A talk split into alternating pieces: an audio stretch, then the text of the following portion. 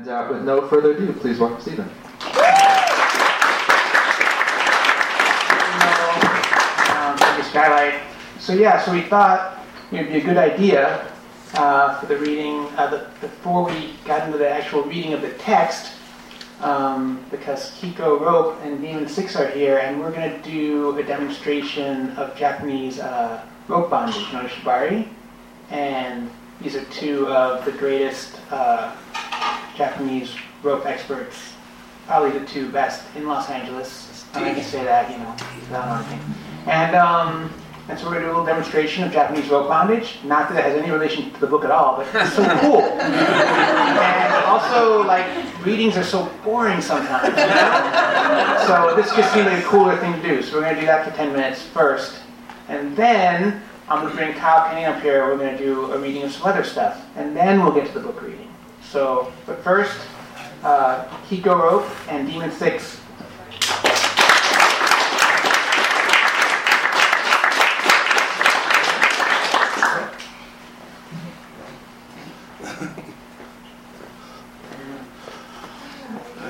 So I'm uh, Demon Six of the Devil's Mass Society here in Los Angeles.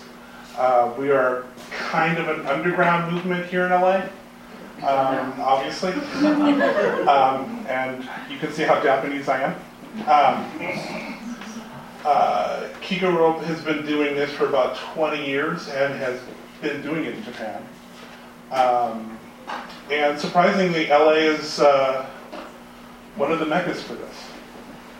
Um, and it's just another uh, ode to our diversity here, that we have a flourishing group doing this. Um, So what Kikkou Rope is going to demonstrate is actually something that goes back a long way in Japan. Um, it is the way they think about this. Uh, they've been doing this, if you can find images of this going back hundreds of years. Um, and it's not really something they did for martial arts, it's nothing connected to samurai. It's just something that they thought, yeah, that's what bondage is to us. Um, So it's also very unique because Japan has had an open discussion about this since the nineteen fifties.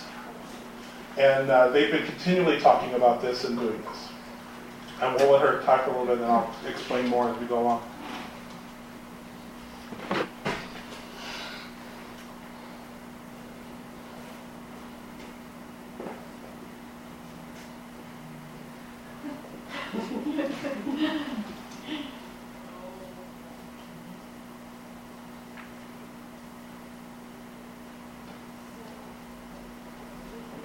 So many times, but some others get different. I'm not sure why. It's cotton. It's cotton. Sorry, it's not here. Yeah, that's my fault. Yeah, uh, until the recent past twenty years, uh, professors in Japan do, so, do it with some uh, natural fiber rope called uh, jute, which is a brownish in color. If you, if you ever do see pictures of this on the internet, that's probably what you'll see. If you see something in this type of rope, it's done a lot earlier in life, uh, probably sometime around the nineteen seventies, nineteen fifties.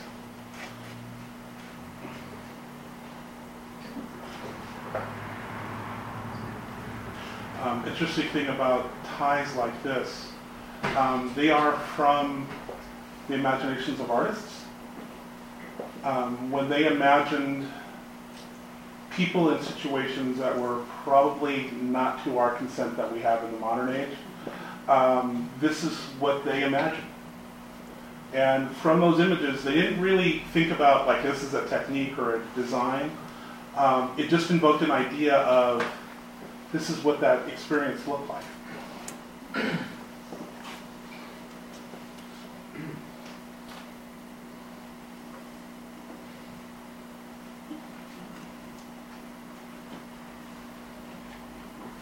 This is in keeping with our relationship. Since I met Kikkou, I've been always trying to get her to tie me up every opportunity. And I have an idea. Why not add a book reading?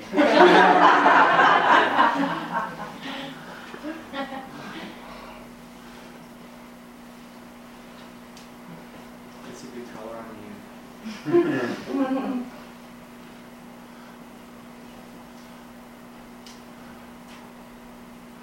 You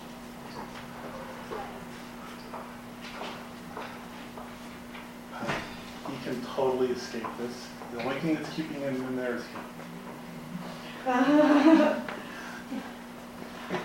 no escape artist.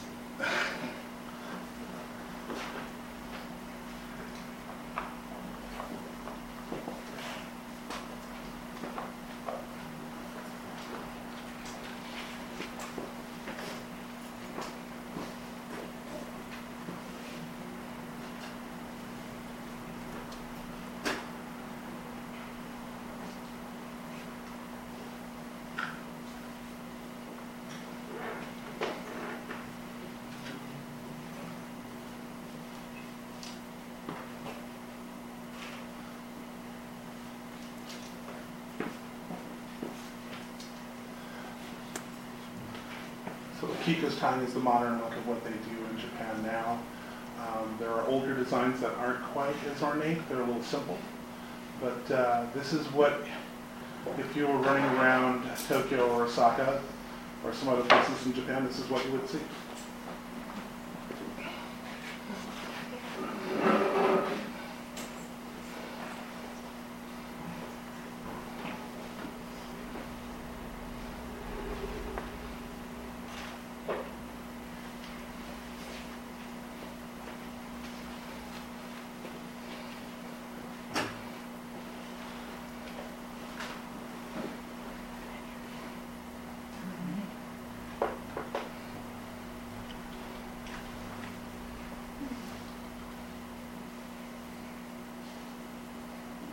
I can also field any questions if someone has a question.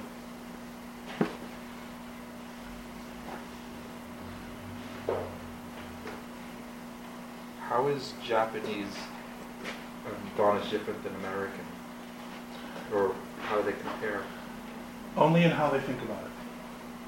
Um, we have artists that were here in America who did interesting stuff. Um, I don't know if anyone's seen the recent Professor Mars and the Women movie. On the Wonder Woman movie, they had a little de- demonstration of what American stuff looks like. Um, we're a little more functional in the West. We tend to think about, let's just get down to it, whereas they're a little more about being there, a little more about the experience of it. A lot of times also, the, the there are artists who get thousands of dollars in Japan to do work who actually don't do the modern stuff like this. They try to evoke an older idea. So there's a little more romanticism, maybe. Maybe. I don't know if that would be ex- entirely accurate. Can you um, can you explain what the difference is between modern and a sort of older um, style in this particular style? Danger level. Oh. um, it isn't until the past ten years ago, twenty, two thousand, two thousand five, that they started thinking about safety. Um, they did think about safety in some ways, but like, what does anatomy mean? What is, how do we keep someone from getting hurt while in this? It isn't until the past ten, fifteen years. Um, the older stuff is, in some arguments, much more beautiful because they were trying to get an emotion out of the person. Um, and a lot of photographers who, who took photography in that time said, oh, well, that's much more beautiful. Yeah, but moms were getting hurt. What, restricted? How were they getting hmm? How were they getting hurt? Uh, nerves, primarily. Nerves, things of that nature. You'd get hand drop, you'd get uh, issues. Um, Not to say that anyone here, if they wanted to try something like this, they couldn't do it, but at the level that's professional, like it looks similar to this, that's when you start getting into the more dangerous stuff. Kikkou Rope is actually a professional in Japan when she's at, back in Japan.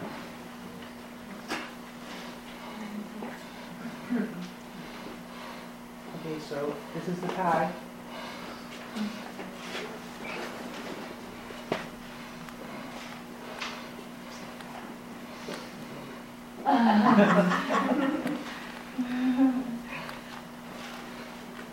I thought we were leaving you to talk like this. I didn't. That's what I signed up for. Uh, do you want to talk like this? Probably not the best idea.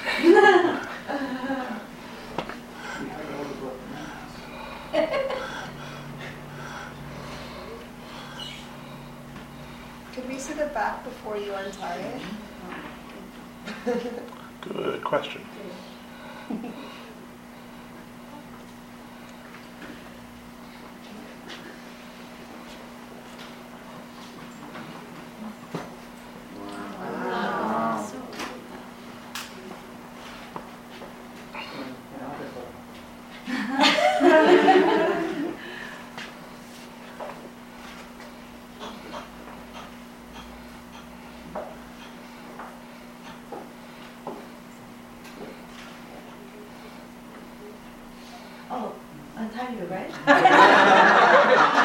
Well, before you do that, Stephen, what, what, what do you experience when you go through this? Well, I think for me, I think that I think that the big difference when you think about Western bondage and Japanese bondage that I've noticed is in Western bondage, it's like get the person tied up so that and so they can move, so you can do whatever it is you're going to do to them.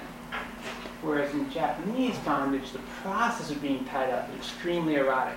And it can go on for a really long time, and that is the whole point. So it's not, it's not just to get somewhere else. The bond itself, you know, you might spend an hour or two hours with your partner just going through the various bondage positions. You know, it's just the whole, it's the whole experience. It's, and it's so, shibari is so thought out. There's it's so much. I'm gonna say it takes seven years to actually get to the point where you can start creating, where you're good enough to start creating. I,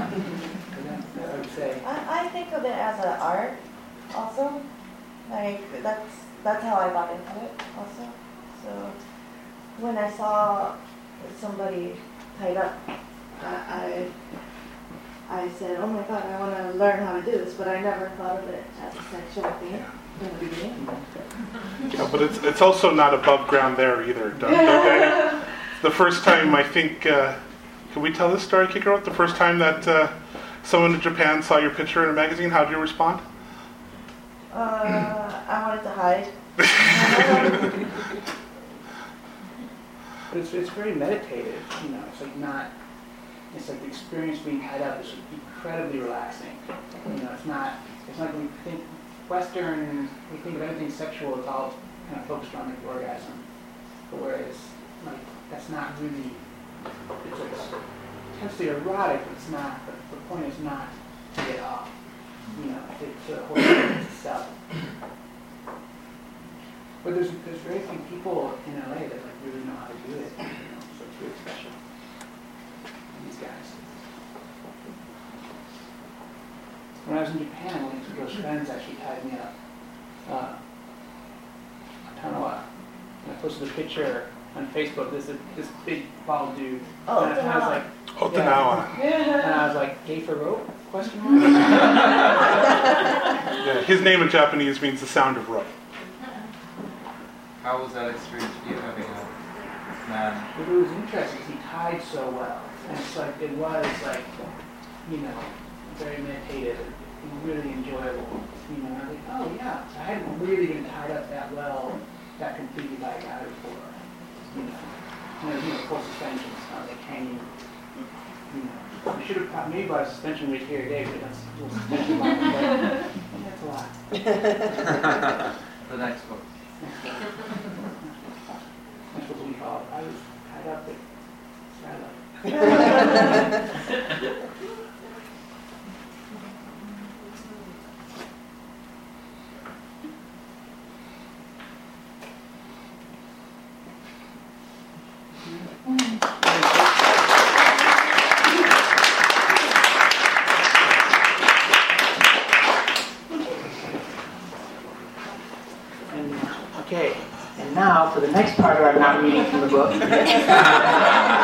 um, so The Nervous Breakdown uh, is a literary website, and they have a thing called the self-interview, where when an author has a book coming out, they ask the author to interview themselves.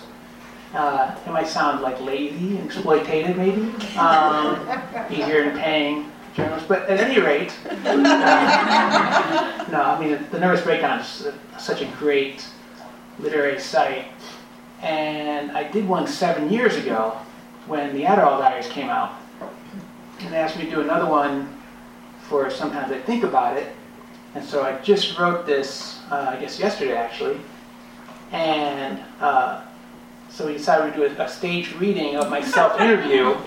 Um, so here, to play me, interviewing myself, the comedian Kyle Kinane.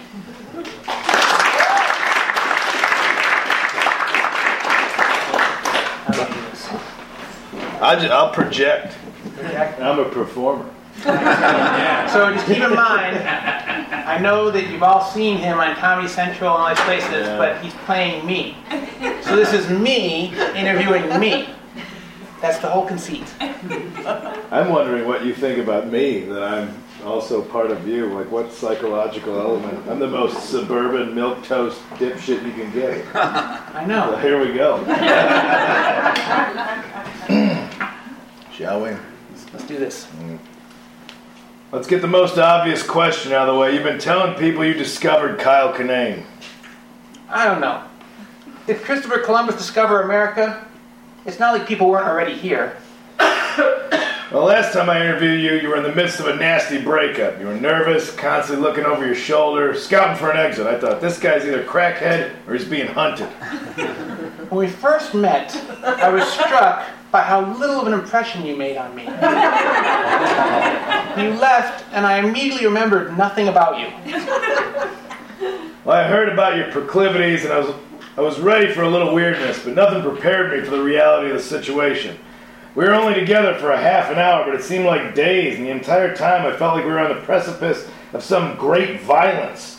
I mean, it was innocent enough in the beginning. You were wearing a white dress made of an unusual fabric, plastic, latex, but with the flow and flexibility of cotton. I remember thinking, I would like a dress like that, but I'd be embarrassed to wear it. Your face was all scratched from an accident, or at least that's what you said. He said you'd been on a bus and there was a crash somewhere in downstate Illinois. You insisted on the term downstate. You mentioned a deer tractor and a forklift and a staple gun. You also mentioned corn people. And I thought, hey, I'm the interviewer. It's not my job to fact check this motherfucker, so I let it slide. I mean, I just got out of rehab myself and I didn't want any trouble. It may sound stupid, but I was happy to have the job. I don't care about your problems. You think you're not responsible because you're an addict. Because many people you've passed traveling your uneven highway have decided against loving you. To me, you're just like any other narcissist, working for some international literary conglomerate, thinking that every interview you're assigned is secretly about you. You should just cash your paycheck and go home to your wife, who doesn't even like you, and your two point four kids, and pray that nobody ever does decide to pay attention to your petty bullshit, because you would burn like a dry leaf under a magnifying glass. You have a new essay collection. Yep. All right. The thing was, nobody seemed to care that you had lied, but everybody was very upset that I printed your untruths. The Paris Review called me the Prince of Dubious Assumptions, and the L A Review of Books called me, referred to me as a marginalized and debased former poet. What the hell is a former poet? I'm not taking the bait. I'm not turning this into an interview about you and your interesting problems. First of all, the last time anybody read anything in the Paris Review was never. Second, you sit in the room with a killer and you talk to that person like he's your equal, like his sins have been forgiven by a God you don't even believe in. Then you say, this isn't about guns. And you vote your faith. And you get the republic you deserve. If anything, I'd say this crime has been waiting for you your entire life. Because I sat and did nothing. Because you ate at the table of murderers and sat passively while crimes were committed in your name. Because you don't actually believe in free speech. Because you made offensive jokes when you were a child, and also when you went to uh, when you were no longer a child attending a state university. Because you lied to people when you claimed to love them, and you lied to yourself when you claimed to be capable of love. And here we are. Do you remember the date when you interviewed me last time? February fifth, twenty ten. And today is November sixth, twenty seventeen. Yet nothing has changed in your life. Even those tears are no different from the tears you shed before, equal parts salt, water, and self-pity. But I've changed. Because the last time you interviewed me for T N B, it was just a tiny website with a small but dedicated following, and I didn't care about you. Now T N B is the literary equivalent of Google, a diverse starburst erupting with genius and powered by a thousand lights of great literature, past and future. And yet, instead of not caring about you, I actively dislike you. And that's how I know I'm not who I once was, and I am capable of change. So this is a self-interview. I thought it would maybe be interesting if we touched on the fourteenth essay, the one you didn't include, and Sometimes I Think About It. I didn't include it for a reason. It was called Moon. It was about subdividing your Manhattan apartment with office particle board into seven twin-sized compartments, each with an air mattress, which you then rented to budget travelers on Airbnb. The last line really stuck with me. You wrote, "Anybody who says money can't buy happiness has never been in love with a whore." I stand by that statement. Last question. Are you guilty of all the crimes you've been accused of? No. I read an essay the other day encouraging Johns to be healthy and work on themselves emotionally. And I thought, how does one do that? Is there a gym for emotional health that isn't secretly a cult? The answer, unfortunately, is no. They're all cults. When a mob forms, you have to decide to join the mob or watch your house burn. Ultimately, there is no trajectory in life. And it's also not a circle. Nothing except a river flows inevitably toward destination. The rest is hopscotch, randomly forward and back. Life is a game of chance, and the miracle of it all is that we survived this long and arrived wherever we are. Essentially, we're all just lucky. This would be a good time to smell the roses before whatever tragedy next befalls us. You give new meaning to the term self-hating Jew. Lose my number. Kyle Kinane.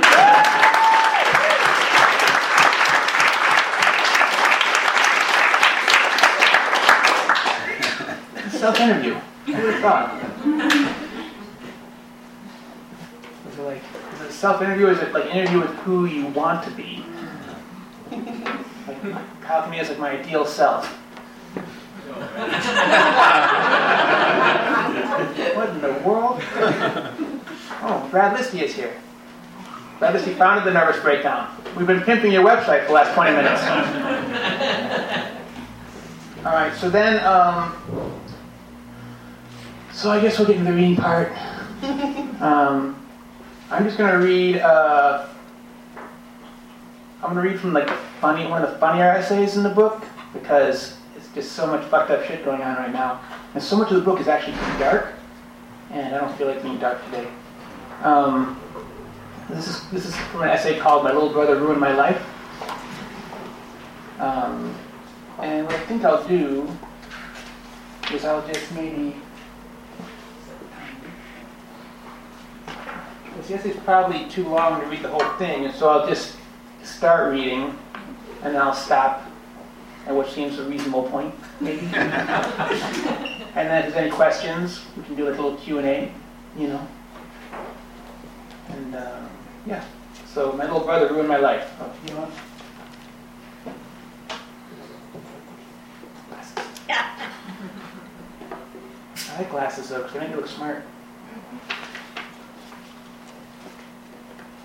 But the, wor- the thing about glasses, though, also when I'm at like a cafe and I'm reading something, I think they're like sunglasses. Like I think people can't see my eyes. So I'm looking at everybody. Like, why are you looking at me? Are you a masochist? It's the thir- first thing Bosco asks me. He's fourteen years old now, almost my height. five foot eight, creamy white skin, and a small German nose from my stepmother's side of the family. He's wearing pajama bottoms and my father's green bomber jacket. We're in a cab returning from the airport. He's here to stay with me for ten days, and I'm realizing I made a terrible mistake. Why would you think that, I ask. I just flew into San Francisco two hours earlier myself. I haven't been home in weeks. Dad says you're a masochist. You read it somewhere.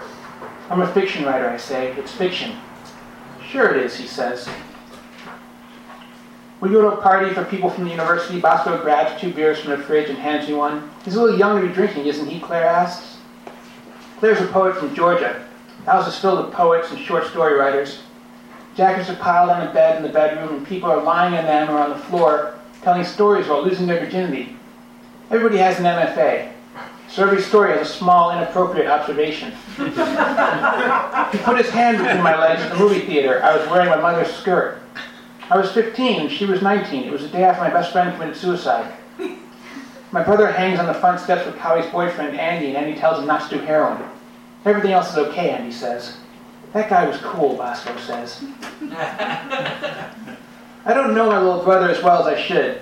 We've only met a handful of times. I left home before I was his age. My father and I never really mended our relationship.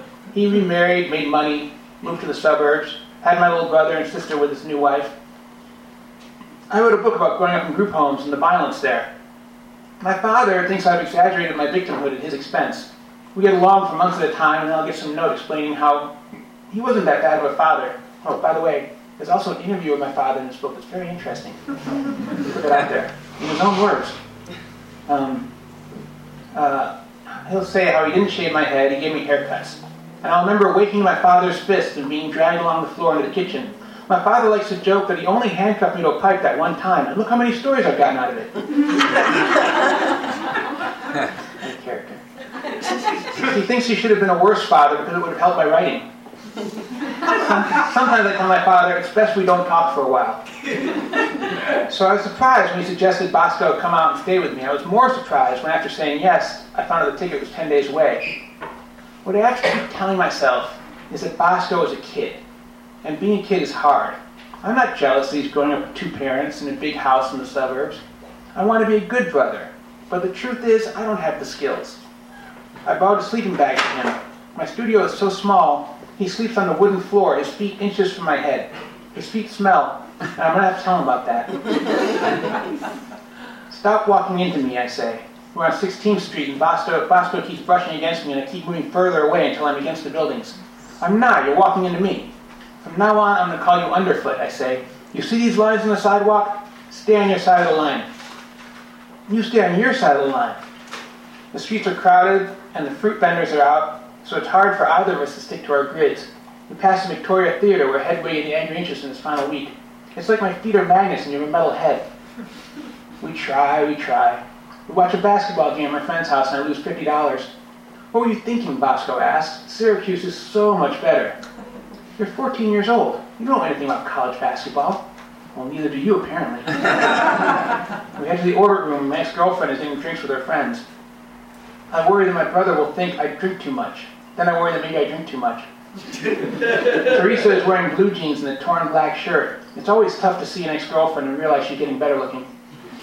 Teresa has been at protests all day in Oakland. They fired rubber bullets at us, she says proudly. It was amazing. The order room has round cement tables that are four feet high, and people sit around them on tall stools. Bosco is off talking to someone. I say to Teresa, this is awful. It's like coming face-to-face with a part of yourself you have no interest in knowing. You'll do fine, she says. No, I tell her, I don't like children. Also, my apartment is too small. And I've been sick recently. I have this ringing in my ears. Don't think about yourself, Teresa says. Think about your brother. Why do I have to think about him, I ask? He has everything. Can we stay with you? No, I'm getting on with my life. It's almost one in the morning and we're walking home. Why'd you break up with her, Bosco asks. She's the whole package. He sounds like my father. My father always spoke of women as if they were frozen meat. Yeah, she's great, I say, and I think of how if I hadn't broken up with her, we'd be at her place now. Bosco would be in the extra bedroom, and I'd be on the inside of the spoon. You'll never get a girlfriend like that again, he says. Asshole. He's a cop now. A child sleeps on my floor. The morning is full of rain. I wash my hands as I type. I have scars up and down my wrist from all my suicide attempts. My brother writes to say that my fourteen-year-old cousin went to one concert and became a doper, and now my uncle is going to throw him out. This is why I hate email. I tell my father that I was doing dope long before my first concert, and that maybe my uncle should be a little more thoughtful in assigning blame. My father tells me my uncle has a family to think about. This is my father's favorite notion, the idea that family must abandon one of its own for the good of the whole. That's why he moved while I was living on the streets, he says, because I was a drug addict and he has to think of the family, which is why when the police found me after a year uh, of homelessness and asked where my parents were, I answered that I didn't know. Honestly, I didn't, but my family was just two people then, my father and my sister, so I've always been skeptical of that argument. I've always been skeptical of parents who abandon children for the good of the family. I introduced Bosco to Amber, a sixteen-year-old girl from the writing program where I volunteer as a tutor. We go to a movie that isn't very good, and then dessert at an overpriced coffee shop.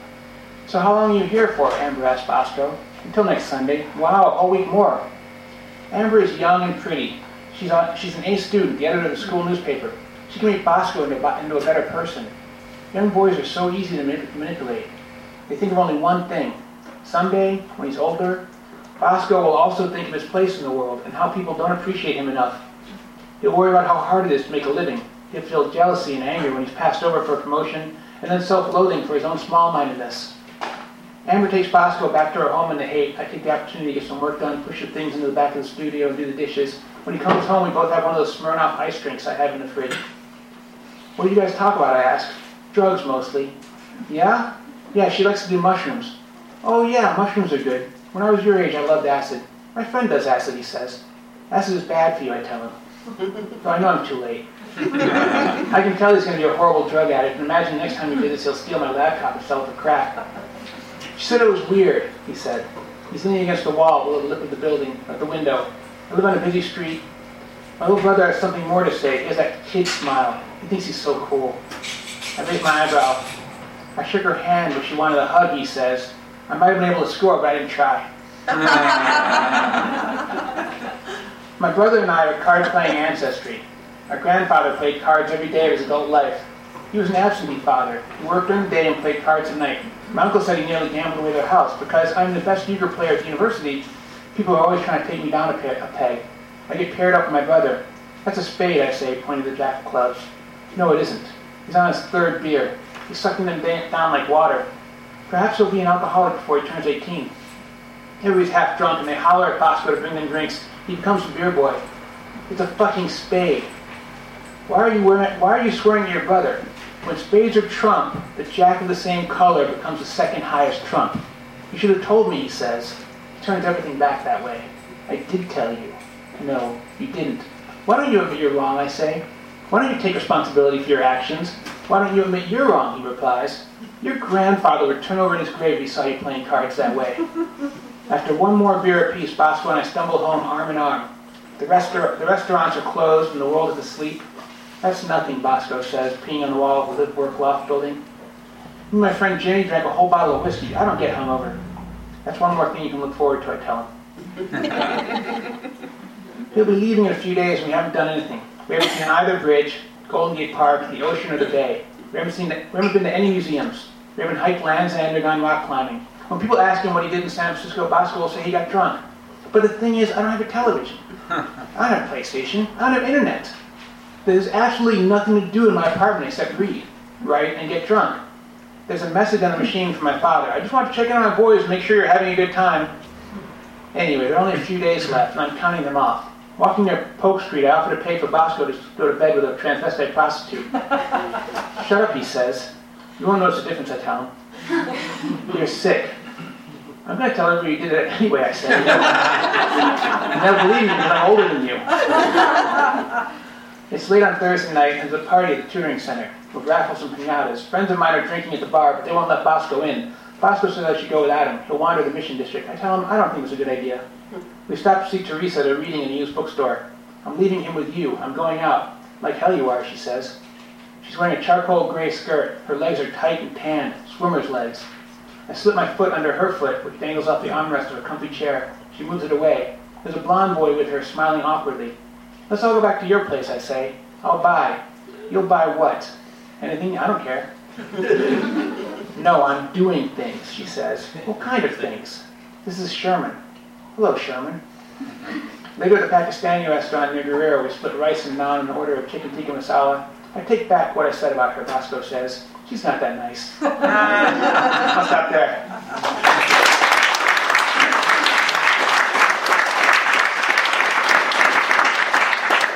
So, I don't know. Any questions about anything? Wyoming. How how old is your brother now? He's thirty. Oh, wow. And he's like the youngest homicide detective in Chicago. Wow. And he works in the area you hear about. Mm. You know, South Side. But he's so cool. He's so good. He has this thing like, he's not like me at all. He's like full of love, and he's always trying to bring everybody together. He never has anything mean to say about anybody.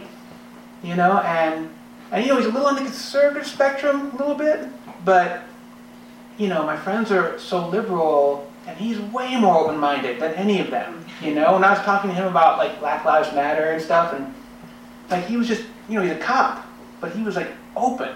You know, he was actively thinking about these things, and he's he's just, I don't know, he's the best. You know, yeah. He married his high school sweetheart. Aww. Like he just like met his girl, and like we have a bunch of kids, built a house in Bridgeport. I don't know where he gets it. It's really something. Zach. So like, do you like, cause you have written things that are in very different styles. Like, do you sit down consciously and go like, this one's gonna be like this, and then write in that vein, and this one's gonna be like that, or do you start writing about a subject and then you feel your way into like whether it's gonna be like more of a funny conversation or whether it's gonna be like yeah, yeah, more the latter. Like when I start writing, I don't know what it is.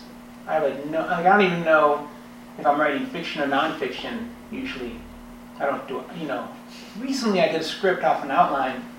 Uh, my friend, my friend Gwen's help. Where's Gwen? There she is. Gwen's my philosopher. I bring her with me everywhere. She teaches existential philosophy, so she keeps me existential.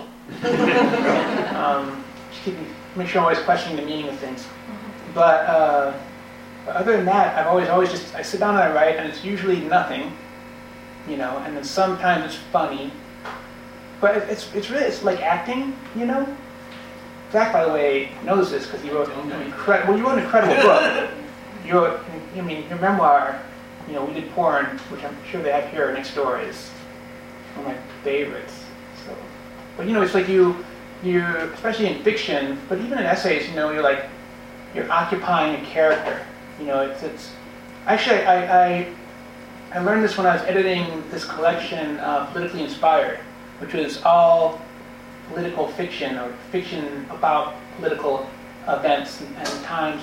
And I was trying to get conservative writers as well as liberal writers. Everybody I knew was liberal.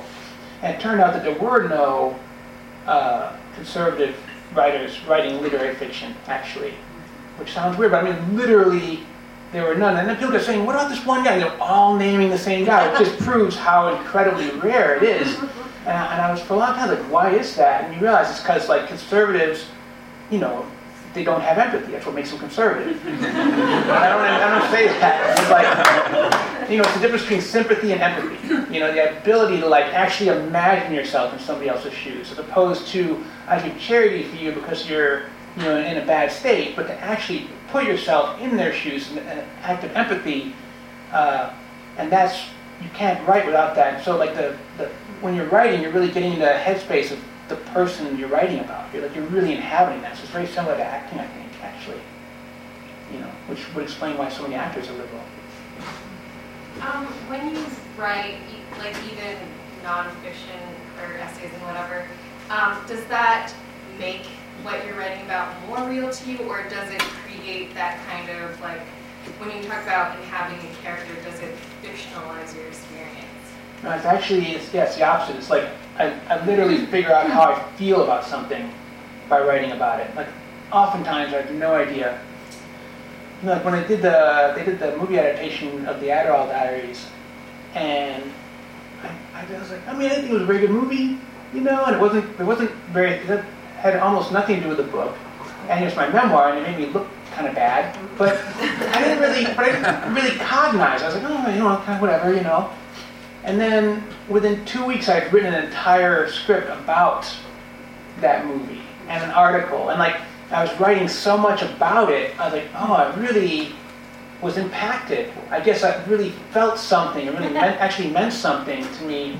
And I had no idea until it just started pouring out of me in my writing. Otherwise, I wouldn't have known, actually.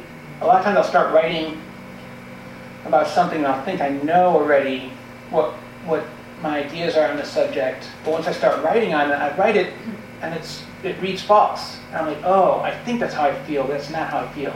Because I felt that way, I wouldn't, it wouldn't sound like bullshit when I read it. You know, so you can tell when you're lying to yourself when you read it back to yourself on a page, which is, you know, good and bad. There's actually, I, I have a, a character in a novel that I've been working on, and explaining he's an artist, and in around his mid forties, he realized he was not capable of love, because he was always excavating himself and like looked things deep, hard looks at himself to create his art. And but once he knew he wasn't capable of love, he could no longer try to be in a relationship, because now he was responsible. And so the self-knowledge kind of destroyed him, because he was fine when he didn't know. But it's like you know too much about yourself, and now you know you're you really can be handcuffed by it. You know, and I actually I thought about that a lot. That. Anything else? I also want to say, Mary Naomi also has some great books next door too. So Zach Smith and Mary Naomi that are both here have awesome books. That was not my no. question. the um the this the essay collection. What does it span over? How, how much time does it Fifteen span? Fifteen years. Oh. Yeah. Cool. Yeah, it's, it's wild how it came together actually, but I feel like it, it moves, you know, with a certain from the interior to the exterior, you know, exterior world. You know, starts with personal essays. You know, in the end of the first section, I think is this. You know, I, I was doing this oral histories, so I was interviewing people I'd grown up with. I was like, and the common point was all like, well, how did we meet? You know, and my father saw that, and he wanted me to interview him. You know, and it's just the craziest thing. It's like it's the kind of thing where I'm like, you sound like a mad person, you know, to me. But he read it, he thought it was the greatest. And I was like, no, that's exactly how I feel. And, um, but I, and I've never been able to publish it. So I was like, he was so nuts. And I was like, okay, not until, you know, he has to die. Then he died. And so I could finally publish it, you know. But, uh, yeah, it just came together this really interesting way, you know, where it like, kind of goes from the, you know, interior world to, like, the political world, and then just, like, the exterior world, you know. And, uh... And actually, yeah. Does it remind you that you consciously try to create any sort of connection between the essays and the rest of the little bit, but in the structure that you try to do? Yeah, yeah, I have to like rewrite, because a lot of the essays were all, well, actually all the essays were published previously, um, but then you find like, oh, there's like redundancies, right? Like, I've already said that over here, and then like you want a progression of ideas, so there's like a lot of rewriting to like make it a book and not just a kind of random sampling. You know, I don't want people to like reread the same thing. I want you to be able to read the book straight through and always, you know, learn another thing. You know. So, any more? Mm-hmm. Mm-hmm. Okay, so we're um.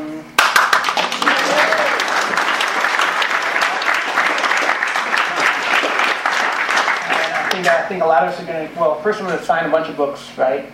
And then, but then we're also going to go to the public house across the street and have beers, and I will, I will buy some appetizers there for everybody. Yeah.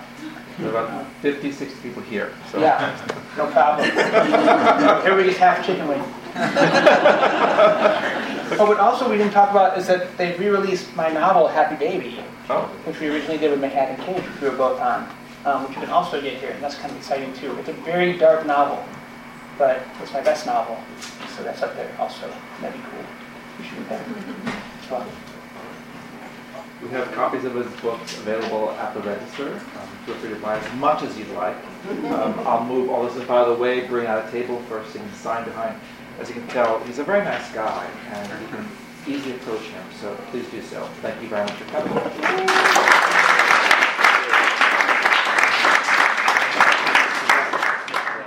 You've been listening to the Skylight Books author reading series. Don't forget, you can listen to this and all our other great podcasts at skylight books dot com. Thanks again for stopping by, and we hope to see you soon.